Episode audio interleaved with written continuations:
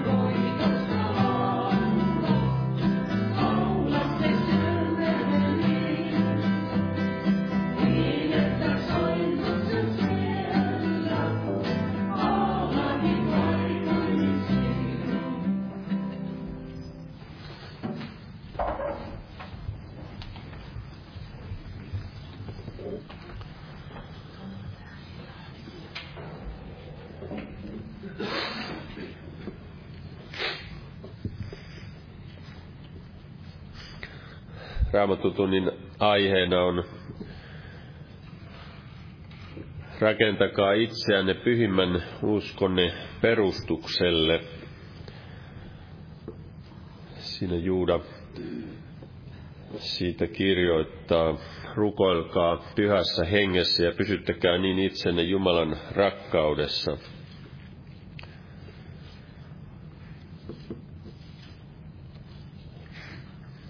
Luetaan tässä Tesalonikalaiskirjeen, ensimmäisen kirjeen viidennestä luvusta.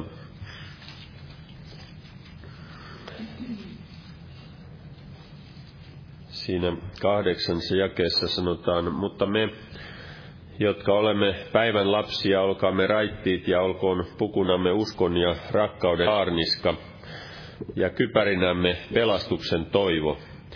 Sillä ei Jumala ole määrännyt meitä vihaan, vaan saamaan pelastuksen Herramme Jeesuksen Kristuksen kautta, joka on kuollut meidän edestämme, että me valvoimme tai nukuimmepa, nukuimme, valvoimmepa tai nukuimme, eläisimme yhdessä hänen kanssaan.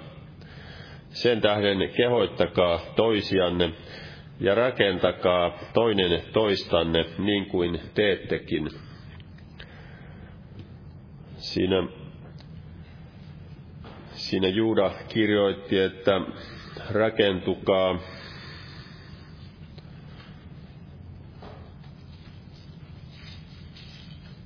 rakentakaa itseänne.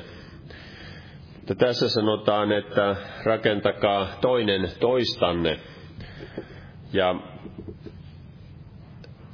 Jumala monin eri tavoin tahtoo meitä rakentaa ja vahvistaa meidän uskoamme.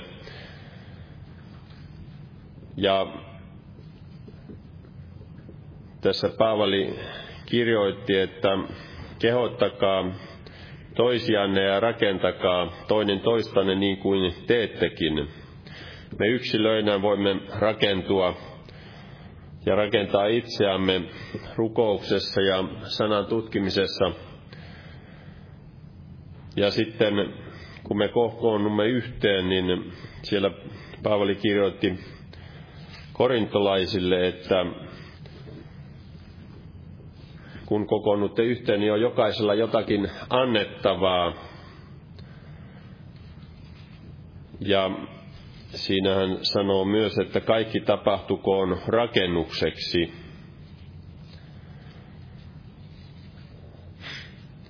Se oli siellä neljännessä toista luvussa. Mutta luetaan siitä toisesta korintolaiskirjeestä vielä. Siinä Paavali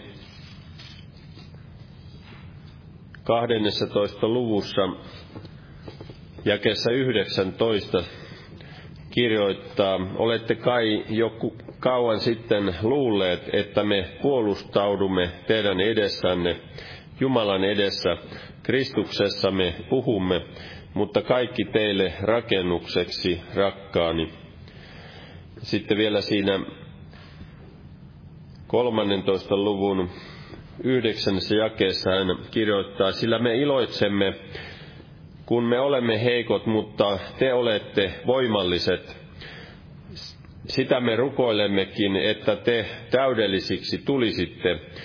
Sen tähden minä kirjoitan tämän poissa ollessani, ettei minun teidän luonanne ollessani tarvitsisi käyttää ankaruutta sen vallan nojalla, minkä Herra on minulle antanut rakentamiseksi, ei kukistamiseksi. Paavali siellä vaeltaessaan vahvisti uskovia ja käytti sitä valtaa, minkä hän oli Jumalalta saanut rakentaakseen seurakuntia ja vahvistaakseen uskovia. Hän itse rakensi itseään. Hän sanoi, että minä kiitän Jumalaa, että puhun kielellä enemmän kuin teistä kukaan, korintolaisille. Hän rakensi itseänsä ja hän pystyi sen jälkeen rakentamaan myös toisia. Ja me voimme ottaa vastaan toinen toisiltamme sitä, minkä Jumala on seurakuntaan asettanut, että jokaisella jotakin annettavaa, että me voimme rakentua myös toistemme kautta sanan opetuksessa ja yhteisissä rukouksissa. Ja armolahjojen kautta seurakunta rakentuu. Kaikki, minkä Jumala on tarkoittanut seurakuntaan, niin se on tarkoitettu meille, että me voimme rakentua yhteisessä uskossamme Jeesukseen. Ja veli tulee tästä puhumaan sitten enemmän. Tässä on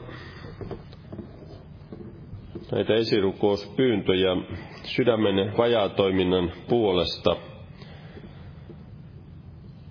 Ja kahdeksankymmentäkaksivuotiaan Pirkkosisaren parantumisen puolesta on sairaalassa influenssan ja käsimurtuman vuoksi.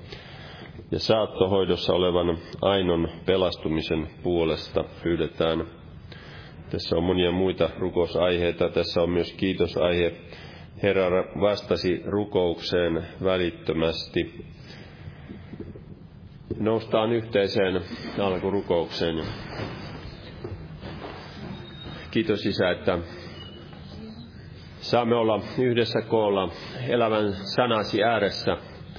Herra, siunaa tänä iltana oma sanasi ja siunaa veli, joka sanasi opettaa. Herra, avaa meidän ymmärrystämme käsittämään kirjoituksia yhä enemmän, niin kuin avasit opetuslasten ymmärryksen. Herra, että saisimme vahvistua ja rakentua itse kukin. Kiitos, Herra, että siunaat jokaista, joka on tullut tähän tilaisuuteen, ja siunaat myös jokaista, joka kuuntelee myöhemmin tämän opetuksen. Ja kiitos, Herra, että vaikutat sanasi ja henkesi kautta. Kiitos, Herra, ihmeellisestä armosta, josta saamme olla osallisia. Herra, kohtaa jokaista meitä, Herra, virvoittavalla henkesi voimalla, ja kiitos, Herra, pelastuksesta, jonka olet valmistanut jokaiselle. Auta, Herra, jokaista, joka kuulee tämän sanoman. Herra, että hän vastaanottaisi pelastuksen, jos hän ei sitä ole vielä vastaanottanut. Kiitos, Herra, että siunaat myös evankeliumin työtä kaikkialla, missä viedään evankeliumin sanaa eteenpäin tahtosi mukaan. Siunaa myös siellä Boliviassa ja Perussa tehtävää työtä ja kaikkialla, missä evankeliumia julistetaan, Herra. Kiitos, Herra, että siunaat myös meidän seurakuntamme työn. Herra, siunaa myös meidän maatamme ja kansaamme, että saisimme nähdä vielä monien vastaanottavan pelastuksen, Herra. Kiitos, Herra, että jäät siunaamaan tätä kokousta nimessäsi. Aamen. Istukaa, olkaa hyvä.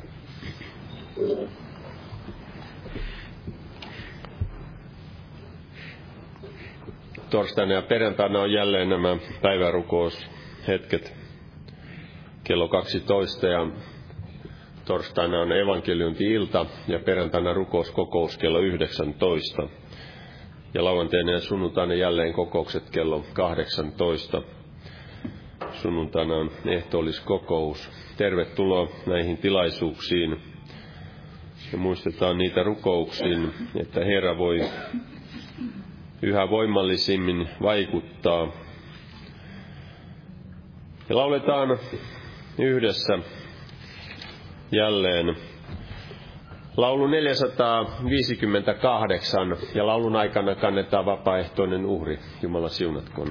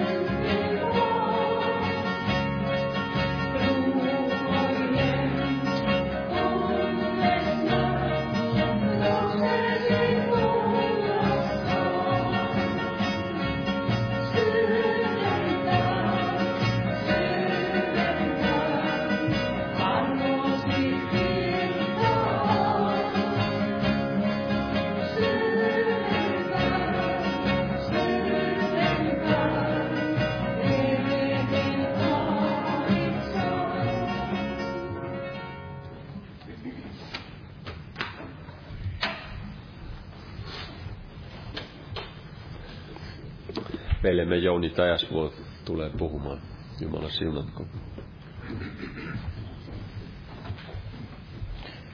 Jumalan rauhaa jokaiselle. Eli aiheena oli tämä: rakentakaa itseänne pyhimmän uskonne perustukselle. Ja joku voi ajatella, että ollaan, tästä on paljon puhuttu ja näin, etteikö tässä ole ihan tarpeeksi tätä rakennusta jo saatu aikaiseksi ja rakennuttu uskossa, mutta niin kuin tässä veli mainitsi, tässä on hyvin tärkeä aihe täällä Raamatussa. Paljon puhutaan. Esimerkiksi tämä Efesolaiskirje neljäs luku. Tämä jää kaksitoista. Tässä on niin paljon mulla sananpaikkaa, että me yritän mahdollisimman paljon lyhennellä, ettei ihan mennä ihan puoleen yöhön asti. Ja tota. Eli neljäs luku jää kaksitoista. Anteeksi, joo. Tehdäkseen pyhät täysin valmiiksi palveluksen työhön, Kristuksen ruumiin rakentamiseen, kunnes me kaikki pääsemme yhteyteen uskossa ja Jumalan pojan tuntemisessa täyteen miehuuteen, Kristuksen täyteyden täyden iän määrään. Kunnes me kaikki pääsemme yhteyteen uskossa ja Jumalan pojan tuntemisessa täyteen miehuuteen. Tokkopa kukaan on tässä ajassa vielä päässyt täyteyden täyden iän määrään, täyteen miehuuteen. En ainakaan tiedä, että olisi vielä maan päällä tämmöistä täydellistä seurakuntaa tässä mielessä, vaan Paavali itsekin sanoi todella, niin kuin tässä veli mainitsi, että hän, hänkin rakensi itseänsä, rukoili hengessä. Eli hänkään ei itse ollut vielä tässä täysin täyden iän määrässä vielä täällä ajassa, vaan seurakunta tarvitsee niin kauan rakentumista, kun me olemme, seurakunta on täällä ajassa maan päällä.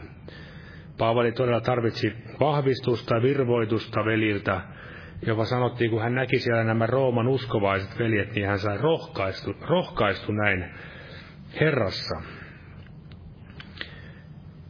Ja yhtä lailla mekin tarvitsemme tätä rakentumista, että ihan sinne loppuun asti, aina siihen sydänpäivään saakka, kunnes kointähden koittaa meidänkin sydämissämme. Ja myöskin Pietari puhuu tästä... Ensimmäinen Pietarin kirje, toinen luku, ja vi... Ante. toinen luku ja viisi. Eli ensimmäinen Pietarin kirje, toinen luku ja viisi. Rakentukaa itsekin elävinä kivinä hengelliseksi huoneeksi. Eli puhuttiin hengellisestä huoneesta, johon me elävinä kivinä rakennumme. Tässä rakennelmassa on, niin kuin me hyvin tiedämme muista Raamatun kohdista, että kulmakivenä on itse Jeesus Kristus. Eli hänen varassa ja häneen perustuneina voimme rakentua elävinä kivinä. Kukin itse omalla paikallamme. Niin kuin me tiedämme temppeliäkin, kun siellä rakennettiin, niin siellä oli erikokoisia kiviä. Painavimmat olivat siellä alhaalla ja näin edespäin, että jokainen kivi tarvitsi juuri sen oikean kohdan, mihin se tuli laittaa, ja varmasti tämä myös, tässä on paljon tämmöistä hengellistä myös meille jokaiselle, että oppisimme rakentumaan ja myöskin olemaan siinä Jumalan asettamassa paikassa. Ja täällä psalmissa sata kaksikymmentäseitsemän sanoo näin. Psalmi sata kaksikymmentäseitsemän ja tämä ensimmäinen jae. Salomon virsi. Matkalaulu, Salomon virsi: jos Herra ei huonetta rakenna, niin sen rakentajat turhaan vaivaa näkevät.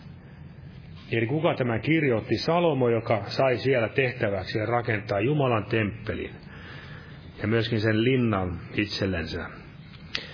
Ja kaikessa oli Jumala, Daavidin kautta Jumala antanut selkeät ohjeet, selkeät varustukset. Daavid siellä kasasi näitä suuria aarteita. Siellä muistaakseni puhuttiin ihan, oliko satatuhatta talenttia kultaa jopa, tai tuhat talenttia. Mä katsoin, että se oli ihan mielettömän suuri määrä nämä, mitä siellä kultaakin jopa käytettiin. Ja myöskin siellä Daavid vielä ennen kuolemaansa antoi tarkan mallin, miten tulee tämä rakentaa. Eli Salomo tiesi, kuinka tulee rakentaa, ja hän myös tiesi, kuka tämän kaiken rakennelman takana on. Niin hän sanoi, että jos Herra ei huonetta rakenna, niin sen rakentajat turhaan näkevät vaivaa. Eli on tärkeää oppia tuntemaan Herran, Herran tiet ja hänen tapansa toimia. Ja sitähän juuri Daavid ei vaan sanonut hänelle, että rakennappa tässä temppeli, vaan hän myös ennen kaikkea sitä sanoi Salomolle, että opit tuntemaan isäsi Jumala. Palvele häntä alttiilla sydämellä ja ehyellä mielellä. Ja sitten Viisauskirja, sekin on Salomon kirjoittama. Salomon kirja, anteeksi Viisauskirja, kun tämä sananlasku. Sananlaskua. Täällä luetaan sananlasku yhdeksäs luku. Ihan siitä alusta.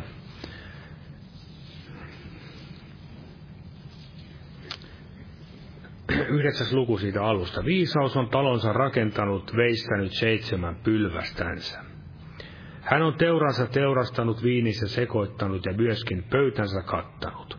Hän on palvel- palvelijattarensa lähettänyt kutsua kuuluttamaan kaupungin kumpujen rinteiltä. Joka yksinkertainen on, poiketkoon tänne. Sille, joka on mieltä vailla, hän sanoo, tulkaa, syökää minun leipääni. Ja juokaa viiniä minun sekoittamaani. Hyljätkää yksinkertaisuus, niin saatte elää, ja astukaa ymmärryksen tielle. Eli viisaus on talonsa rakentanut. Täällä puhutaan paljon tästä viisaudesta, persoonallisesta viisaudesta, ja Raamatusta me hyvin tiedämme, että tämä viittaa Jeesukseen. Hän on tullut meille viisaudeksi Jumalalta. Ja hän siellä opettaa, hän on rakentanut talonsa. Hän on tämä mestari rakentaja. Ja tässä hän vielä opettaa, että hyljätkää yksinkertaisuus, niin saatte elää. Astukaa ymmärryksen tielle. Oppikaa minusta, niin kuin hän siellä Uudenkin liiton puolella, puolella näin opetti. Eli hän kutsuu meitä sinne taivaallisiin majoihinsa myöskin. Hän on viininsä sekoittanut ja myöskin pöytänsä kattanut. Kaikki tämä me tiedämme tämästä todellista esikuvaa Kristuksen täytetystä sovitustyöstä, lunastustyöstä siellä Golgatan ristillä. Ja tätä viisautta myöskin Paavali tarvitsi, kun hän siellä seurakuntaa kasvatti. Hän muun muassa sanoo tästä näin, Kolossalaiskirjeen ensimmäinen luku. Kun hän puhuu siinä jakeessa ensimmäinen luku ja kaksikymmentä, otetaan jakeet kaksikymmentäseitsemän ja kaksikymmentäkahdeksan. Jokainen voi lukea sitten kotona näitä vähän ympäri näitä, näitä jakeita sitten vähän sieltä edestä ja takaa. Joille Jumala tahtoi tehdä tiettäväksi, kuinka suuri pakanain keskuudessa on tämän salaisuuden kirkkaus, Kristus teissä kirkkauden toivo. Ja häntä me julistamme neuvoa jokaista ihmistä ja opettaa jokaista ihmistä kaikella viisaudella, asettaaksemme esiin jokaisen ihmisen täydellisenä Kristuksessa. Eli Paavali oli täynnä tätä Jumalalta tullutta viisautta, pyhästä hengestä, Kristuksen sanasta, ja hän pystyi myös muitakin opettamaan.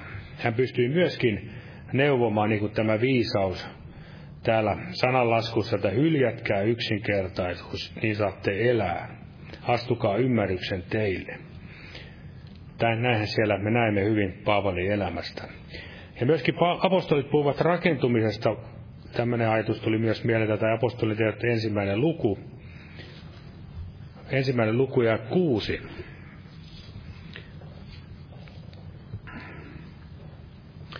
Eli juuri ennen kuin Jeesus nousi sinne taivaisiin, niin apostoleilla oli jotain huolenaihetta ja kysyttävää.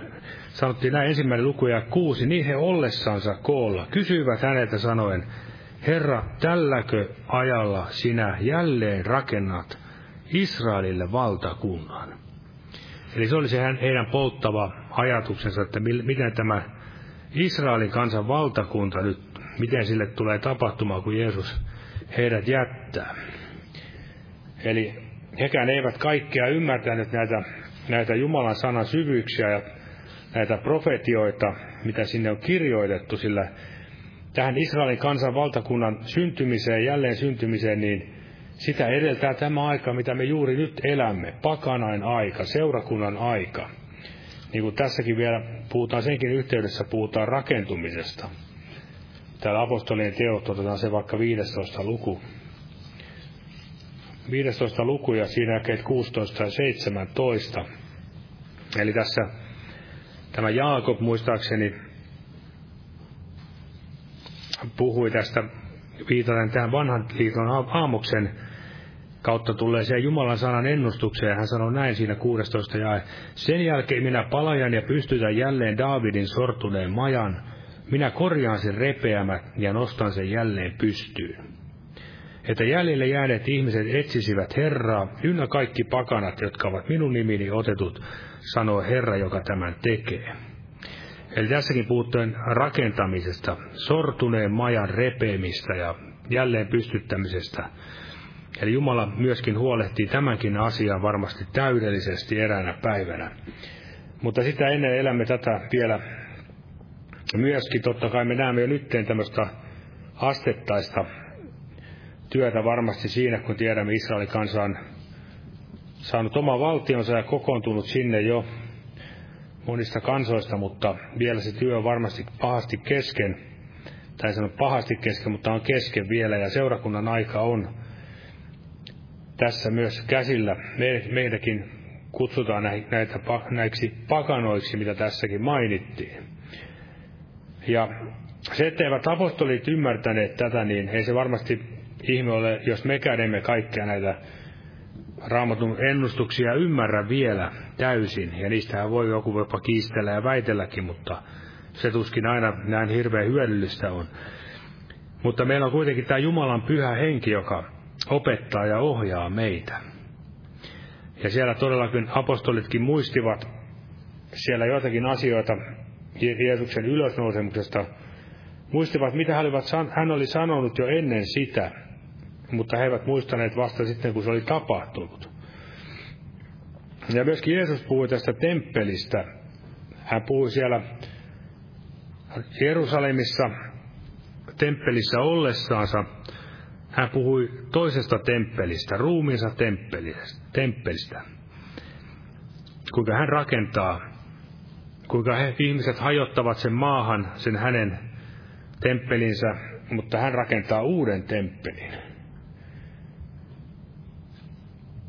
Menevättä sen enempää, mitä kaikkea tämä varmasti tarkoittaa ihan tämmöisissä Raamatun profetioissakin, mutta se, mitä me tästä ymmärrämme, niin Raamattu puhuu myös meistä, että me olemme Jumalan temppeli. Me olemme Herran temppeleitä, Herran omia, ja Raamattu sanoo, että Jumalan henki asuu teissä, ja ette te ole itsenne omata. Ja sekin on hyvä aina muistaa aikaa, jotta emme ole itsemme omia. Meidän elämämme kuuluu Kristukselle. Olemme antaneet eräänä päivänä jokainen varmasti osaltamme hänelle täydet valtuudet tehdä meidän elämällämme, mitä hän tahtoo. Eli se on aina hyvä muistuttaa, että olemmeko sitten pysyneet tässä samalla, samassa, samassa hengessä, samalla kannalla kuin silloin, kun näin teimme. Emme ole Jum- äh, itsemme omat, vaan Jumalalla on täysi valtuus meidän, meidänkin elämäämme. Ja sitten hyvin tuttu kohta myöskin täältä Luukkaan evankeliumin kuudes luku ja neljäkymmentäkuusi.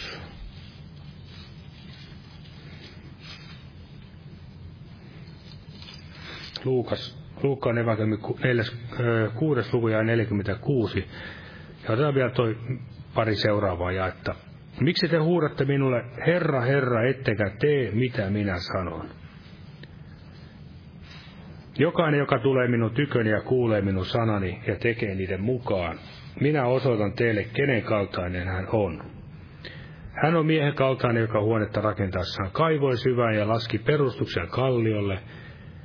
Kun sitten tulva tuli, syöksähti virta sitä huonetta vastaan, mutta ei voinut sitä horjuttaa, sillä se oli hyvästi rakennettu. Ja tätä varmasti, näitä jakeita me joudumme käymään ihan käytännön elämässä jokainen lävitse.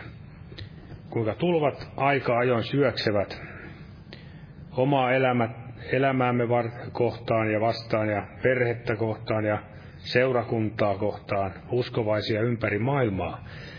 Mutta mitä, miten tässä luvattiin? Jeesus lupasi, että jos se on se hyvä rakennettu kalliolle ja syvälle laskettu perustus, niin tämä virta, mitä sieluvihollinen syöksee suustansa kaikki valhetta ja saastaisuutta, niin se ei voi horjuttaa sitä. Seurakuntaa ei pysty horjuttaa, jos se on Kristus kalliolla. Se on eri asia, jos se ei ole sitten siellä, niin sitten varmasti näin käy. Ja moni seurakuntakin on kaatunut. Eli vain kuulemalla ja uskomalla ja tekemällä kuuliaisena tämä rakennustyö kärsivällisesti, niin me, me tulemme kestämään. Ja tämä ajatus, miksi te huudatte minulle, Herra, Herra, ettekä tee mitä minä sanon. Niin mä ajattelin näin päinvastoin ihminen, kun on tämmöinen, mikä on, olemme ikään kuin selkä Jumalaa vasten syntyneet, niin voidaan ajatella, että me sanomme varmasti Jumalalle aivan samoin, että miksi me huudamme, Herra, Herra, etkä sinä tee, mitä me sanomme. Eli näin se menee monasti meidän elämässä, että tahtoisimme, että Jumala olisi se meidän juoksupoikamme. Että mieluummin me tahtoisimme neuvoa, miten asiat tulee mennä, mutta valitettavasti tämä ei, tämä ei vaan tunnu Jumalalle sopivan tämmöinen työjärjestys, vaan kyllä se näin tulee meidän tehdä, että he huutaa häntä avukseen ja myöskin olla kuuliaisina. Ja sitten kun ajatellaan Jumalan, miksi on hyvä olla kuuliainen Herralle, niin koska me olemme tässä varmasti lukeneet näitä kohtia, me ymmärrämme, että Jumalan, Jumalan sana on se viisaus, iankaikkinen viisaus, hän on se rakentaja. Ja hän on myöskin meidän rakennusaineemme. Hän ei epäonnistu, mitään ei jää huomioimatta, mikään ei jätetä sattuman varaan. Aivan niin kuin siellä Paavalikin sanoi, että alkamansa hyvän työn hän on saattava päätökseen. Sen pelastavan armotyönsä, minkä hän on saattanut, aloittanut, niin hän on myös voimallinen viemään sen loppuun asti. Ja otetaan tästä myös täältä muutama kohta täältä Apostolien teoista. Apostolien teot kaksikymmentä. kaksikymmentä ja siinä ajat kolmekymmentäkaksi. kaksikymmentä ja kolmekymmentäkaksi. Ja nyt minä uskon teidät Jumalan ja hänen armonsa sanan haltuun. Hänen, joka on voimallinen rakentamaan teitä ja antamaan teille perintöosan kaikkien pyhitettyjen joukossa. Eli Jumala on voimallinen, mikään ja eikä kukaan voi estää häntä. Ja Paavali tiesi, että hänen aikansa oli Efeson seurakunnan kohdalla ohitse. Hän ei heitä tullut enää koskaan näkemään. Eli hän oli rajallinen, mutta Jumala on rajaton. Hänen, Jumala on rajaton ja hänen voimavaransa on tehtymättömiä. Ja, ja ne on kaikki todella talletettu tähän Jumalan sanaan. Sen kautta me saamme olla osallisia hänestä. Hänen armonsa sanasta, hänen voimastansa, hänen antamasta uskosta. Ja sen kautta myös olemme eräänä päivänä myöskin saava sen, se perintöosa, mikä on pyhitetyillä, perintöosa pyhitettyjen joukossa. Ja tästä perintöosasta vielä tuli mieleen tämä kaksikymmentäkuudes luku tätä samaa. kaksikymmentäkuudes luku. Ja seitsemäntoista ja kuusitoista. Eli tässä äsken luimme, että perintöosa on luvattu Jumalan omille. Ja tässä, miten siihen voi päästä. Tässä Jeesus sanoo näin, kaksikymmentäkuusi ja seitsemäntoista. Minä pelastan sinut sekä oman kansasi, että pakanain käsistä, joiden tykö minä sinut lähetän, avaamaan heidän silmänsä, että he kääntyisivät pimeydestä valkeuteen ja saatanan vallasta Jumalan tykö, ja saisivat uskomalla minuun synnit anteeksi ja perintöosan pyhitettyjen joukossa. Eli valtava Jumalan ihmeinen lupaus, perintöosa pyhitettyjen joukossa. Ihmiselle, joka kääntyy pimeydestä valkeuteen, saatanavallasta Jumalan tykö. Voidaan ajatella, että siinäkin olisi ihan tarpeeksi, jos saataisiin synnit anteeksi. Mutta sekä ei tunnu Jumalalle riittävän, vielä hän tahtoo meidät siihen taivaalliseen perintöosaan. Ja se on todella suurta armoa ja rakkautta, ja jokainen meistä ymmärtää, että ei meillä itsellämme ole mitään ansioita eikä osuutta siihen, että hän on niin hyvä ja armollinen laupias Jumala. Ja vielä tästä perintöosasta luetaan vielä joitakin ajatuksia täältä ensimmäisestä kirjeestä, Pietarin. Pietarin ensimmäisestä kirjeestä. Ensimmäinen luku ja siinä jakeet kolme viiva viisi. Ensimmäinen luku jakeessa kolme viiva viisi. Ylistetty olkoon meidän Herramme Jeesuksen Kristuksen Jumala ja Isä, joka suuren laupeutensa mukaan on uudesti synnyttänyt meidät elävään toivoon Jeesuksen Kristuksen kuolleista nousemisen kautta. Turmeltumattomaan ja saastumattomaan ja katoamattomaan perintöön, joka taivaissa on säilytettynä teitä varten, jotka Jumalan voimasta uskon kautta varjelutte pelastukseen. Eli tässä tätä perintöosaa nyt käytiin näissä kohdissa, ja tässä puhuttiin siitä uudesti syntymisen kautta, uskon kautta, Jumalan voimasta, turmeltumattomaan, saastumattomaan ja katoamattomaan perintöön. Näin Jumala tahtoo viedä, antaa meille tämmöisen ihmeellisen, ihmeellisen tulevaisuuden, että kaikki parhaat päivät on vielä edessäpäin.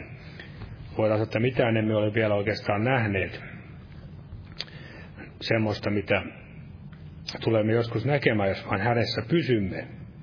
Sillä olihan tässäkin selkeitä ehtoja, ettei nyt ihan joku ajattele, että luvataan tässä ihan liikoja, mutta jos vaikka vielä palataan siihen kahdeskymmenes luku tätä apostolien tekoja, niin mitäs Paavali sanoi ennen tätä, ja että kolmekymmentäkaksi hän sanoi näin siinä jälkeessä kolmekymmentäyksi, eli kaksikymmentä ja kolmekymmentäyksi. Valvokaa sen tähden ja muistakaa, että minä olen kolme vuotta lakkaamatta yötä päivää kyyneli neuvonut teitä itse kutakin. Eli kyllähän myös tätä painotti. Ei ole pelkkää punaista mattoa eikä ruusuilla tanssimista, vaan valvokaa ja muistakaa. Muistakaa niitä opetuksia, mitä hän siellä neuvoi. Hän saattoi jättää heidät Jumalan ja hänen armonsa sanan haltuun. Niin kuin nykyään käytetään sanaa, että jätti Herran haltuun. Mekin voimme näin kevyesti heittää asioita, sanoa, että jätetään asia Herran haltuun. Ja se vaan tarkoittaa vain, että jätetään joku asia oman onnensa nojaa, eikä puututa, eikä halutakaan tehdä mitään. Mutta Paavali kun sanoi näin, niin hän myös tarkoitti sitä. Niin kuin siinä apostolien kahdeskymmenes luku voi jokainen tutkia näitä jakeita, kuinka hän oli todella nöyryydellä ja kyynelillä koettelemuksessa heitä palvellut ja julistanut Jumalan sana, eikä ollut vetäytynyt pois, vaan neuvoi heitä julkisesti ja huone huoneelta. Eli hän näki kolme vuotta vaivaa tämän yhden seurakunnan perustan laskemiseksi. Eli kun hän siellä korintolaiskirjassa sanoi, että minä olen taitavan perustan laskenut, nyt, nyt täytyy sanoa, että unohdin niin kyllä sen, miten hän sanoi sen asian, nyt otetaan se vielä täältä. Ensimmäinen korintolaiskirje, kolmas luku ja jae kymmenen. Ensimmäinen kirje korintolaisille, kolmas luku jae kymmenen. Hän sanoi näin, että sen Jumalan armon mukaan, joka on minulle annettu, minä olen taitava rakentajan tavoin pannut perustukseen. Ja toinen sille rakentaa, mutta katsokoon kukin, kuinka hän sille rakentaa. Eli tämä Paavalin jäähyväs puhe Efesolaisille oli juuri tätä. Hän kertoi, miten hän oli taitavan rakentajan tavoin laskenut tämän perustuksen.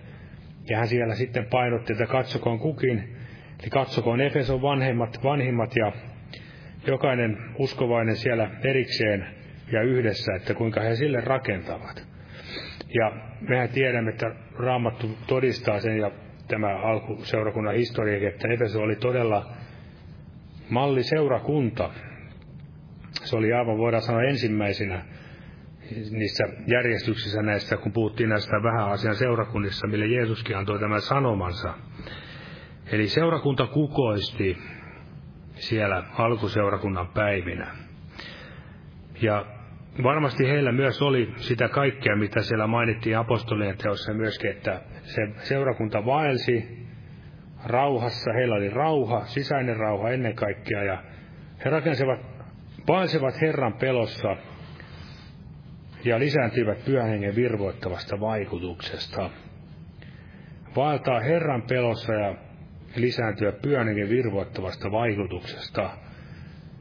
Se on se, voidaan sanoa, se rakennus, miten meidän tulee rakentaa tälle Kristuskalliolle. Ja tietenkin Jumala antaa niihin ne eväät, eihän me itse varmasti päästäisi paljon mihinkään puuta pidemmälle tästä asiasta, mutta Herra sen auttaa, jos meillä on vain sitä nöyrää mieltä.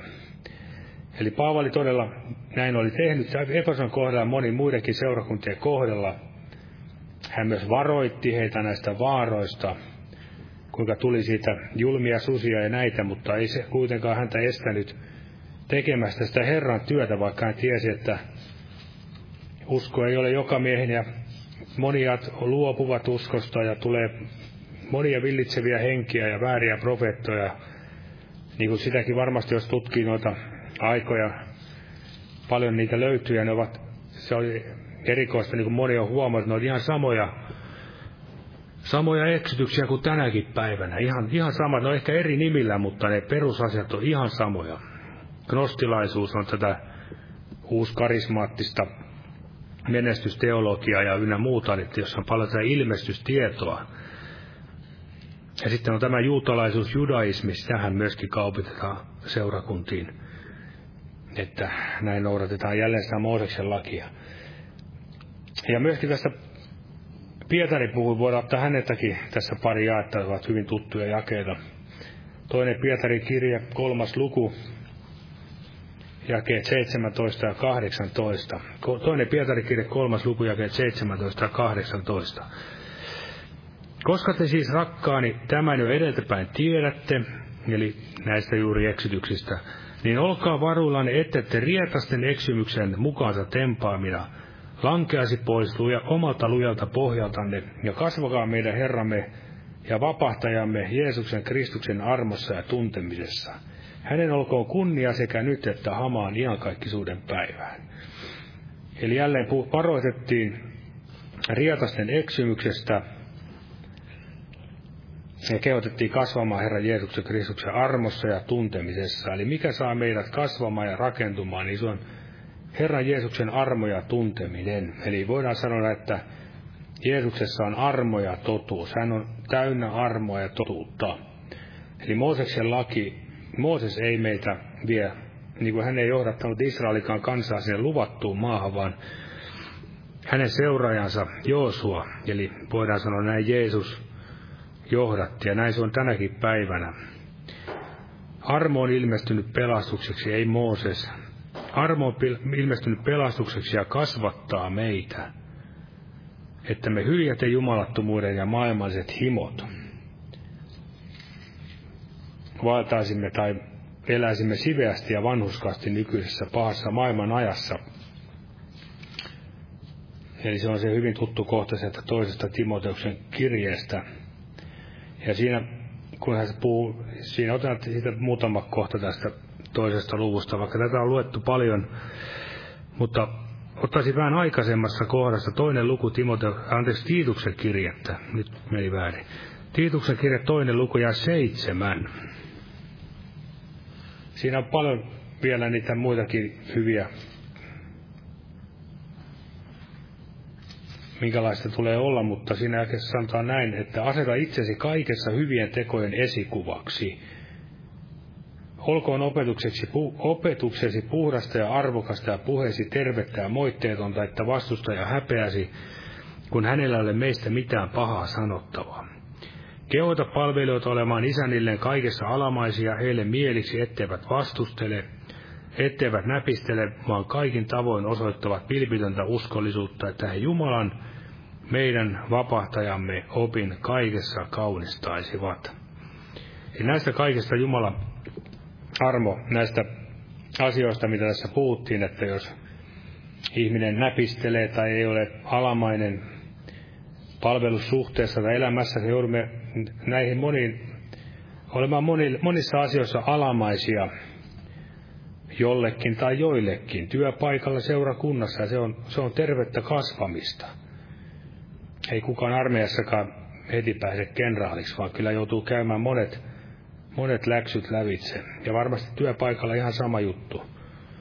Eli armo kasvattaa meitä jokaista sitä varten, että me voisimme sitten olla näitä hyödyllisiä, hyödyllisiä astioita ja tätä Jumalan valtakunnan työssä.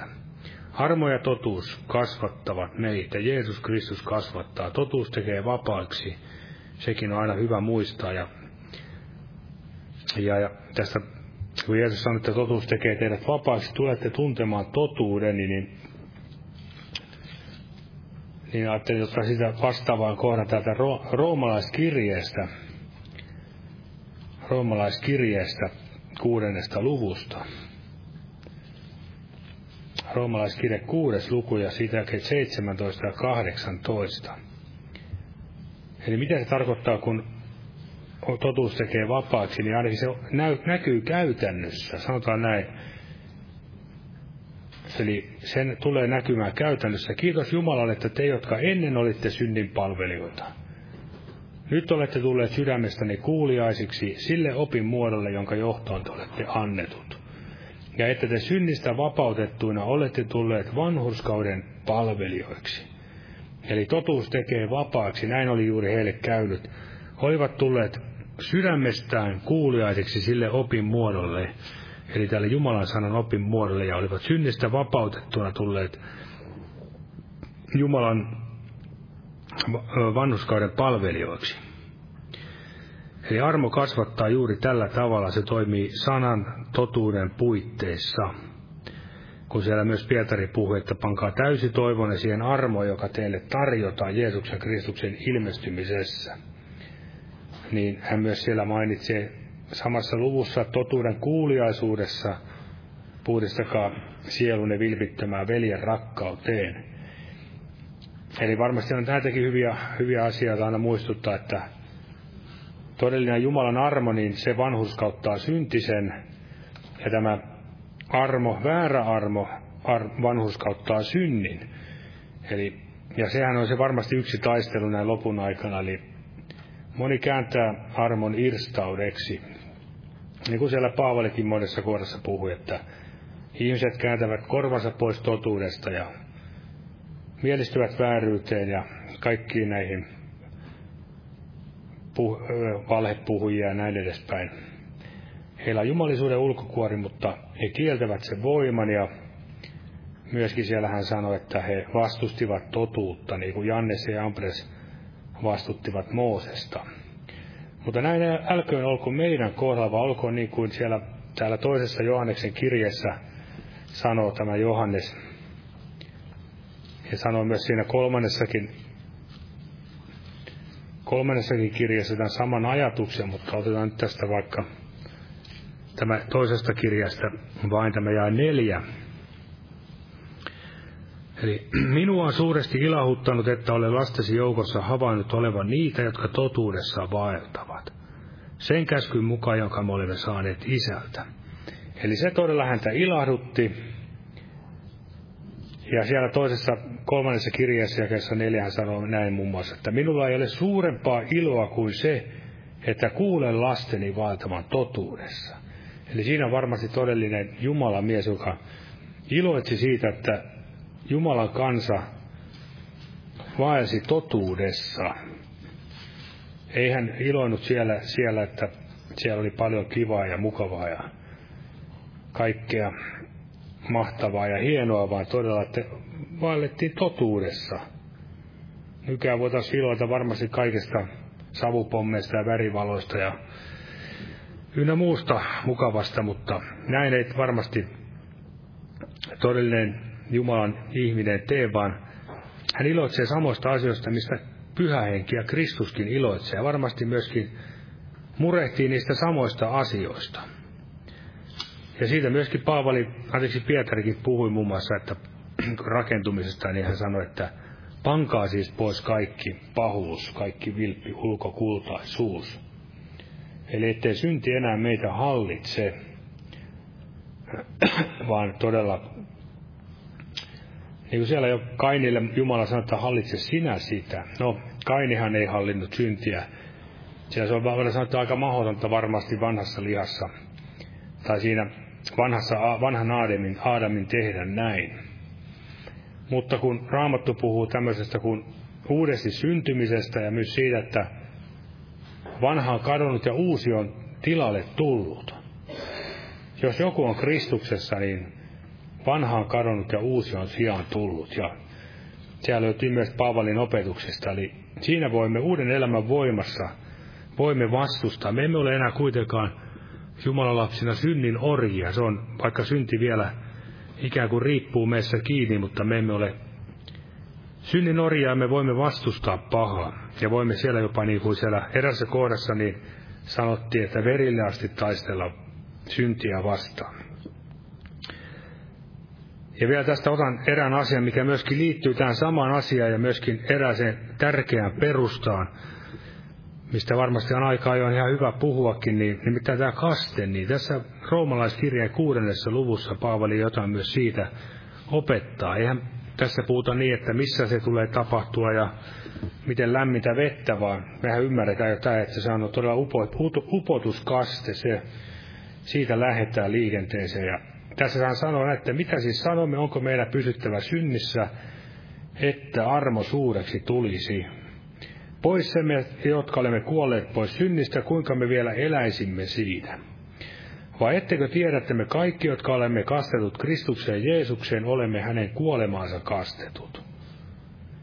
Niin olemme siis yhdessä hänen kanssaan haudatut kasteen kautta kuolemaan, että niin kuin Kristus herätettiin kuolleesta Isän kirkkauden kautta, samoin pitää meidänkin uudessa elämässä vaeltamaan. Ja tässä hiljattain kuuntelin yhtä hyvää puhetta tämmöistä amerikkalaisen saarnaa, joka puhui tämmöistä kasteesta, niin se, mikä itseäni puhutteli juuri se, että tämä puhutaan, että Kristus herätettiin kuolleesta Isän kirkkauden kautta.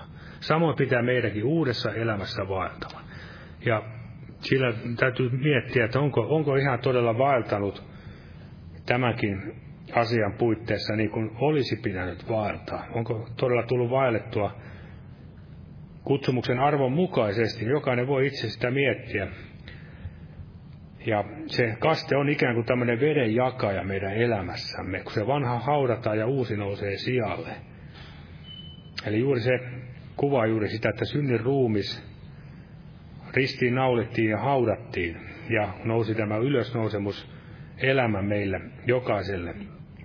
Ja kaste on todella tärkeä asia, vaikka sitä vastaan nyt vihollinen varmasti on käynyt hyökkäystä jo ties kuinka monta, varmaan ihan alusta saakka. Ja sanotaan, että ei kaste pelasta. No, Raamattuhan Jeesus sanoi, että uskoo ja kastetaan, se pelastuu. Tietenkin, jos ihminen ei usko ja hänet kastetaan, niin eihän se häntä pelasta, mutta ihminen, joka uskoo ja hänet kastetaan, hän pelastuu. Ja myöskin Pietari puhui näistä Noasta, että niin myös vesi teidätkin pelastuu, pelastaa kasteena. Eli Noan aikana tämä tulvavesi, joka tuhosi sen syntisen maailman, hukutti sen, samalla myöskin pelasti Noan ja nämä seitsemän muuta. Ja samoin myös siellä Israelikin sanottiin näin, että se Israelin kansa kun vaelsi Punaisen meren poikki, niin nämä Egyptin joukot eivät voineet, tuhoutuivat. Otan sekin ihan täältä kirjaimellisesti. Hebrealaiskirjeen yhdestoista luku ja tämä jae jakeet kaksikymmentäkahdeksan ja kaksikymmentäyhdeksän. yksitoista ja kaksikymmentäkahdeksan ja kaksikymmentäyhdeksän. Uskon kautta hän pani toimeen pääsiäisen vieton ja verensivelyn, ettei esikoisten surmaaja koskisi heihin. Uskon kautta he kulkivat poikki Punaisen meren ikään kuin kuivalla maalla, jota yrittäessään egyptiläiset hukkuivat. Eli miksi egyptiläiset hukkuivat, koska heillä ei ollut uskoa.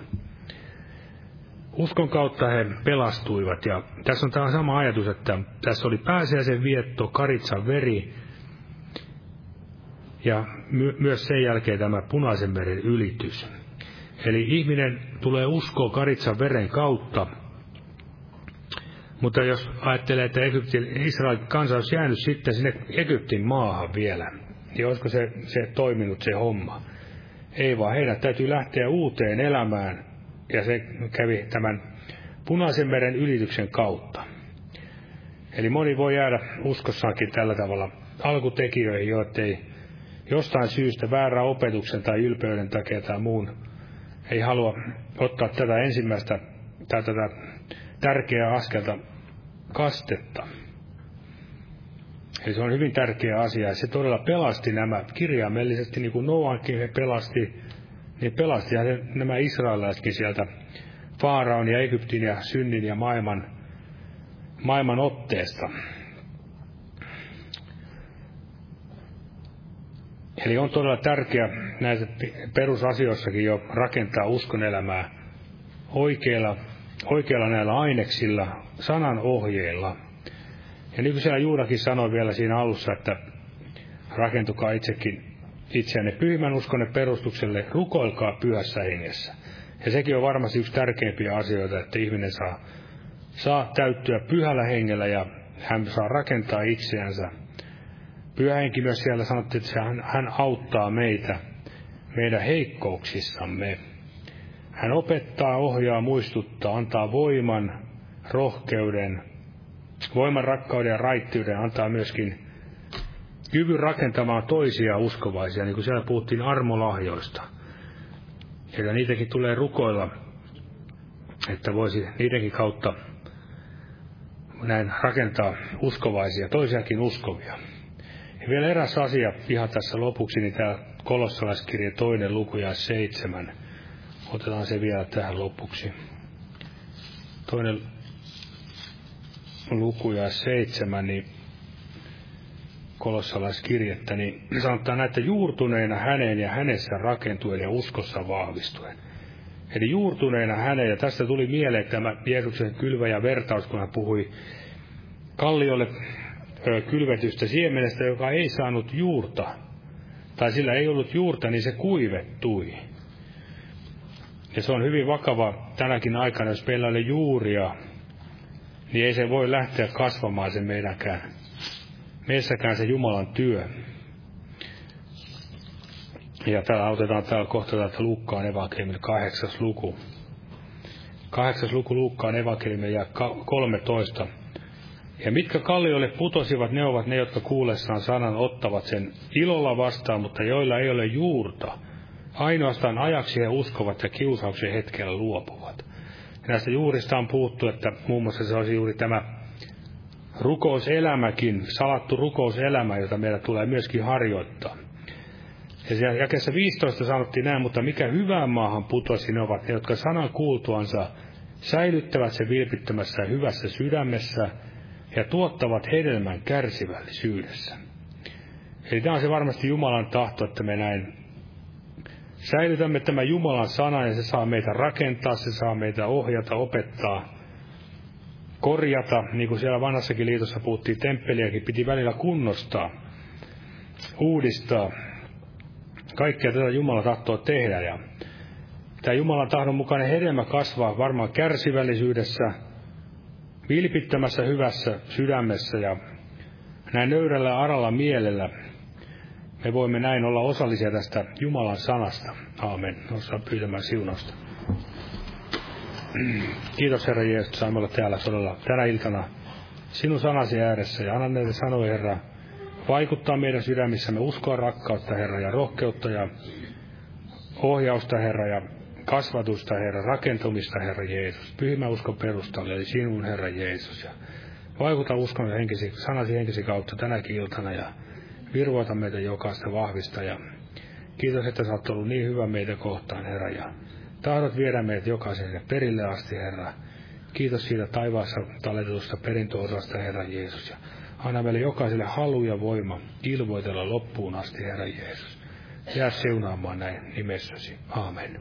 Olkaa hyvä ja istukaa.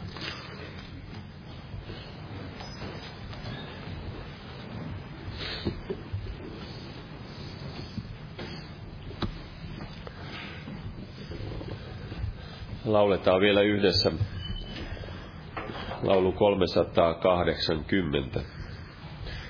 Ristin tietä näin kuljen nyt kotiin päin. Jumalan siunausta jokaiselle.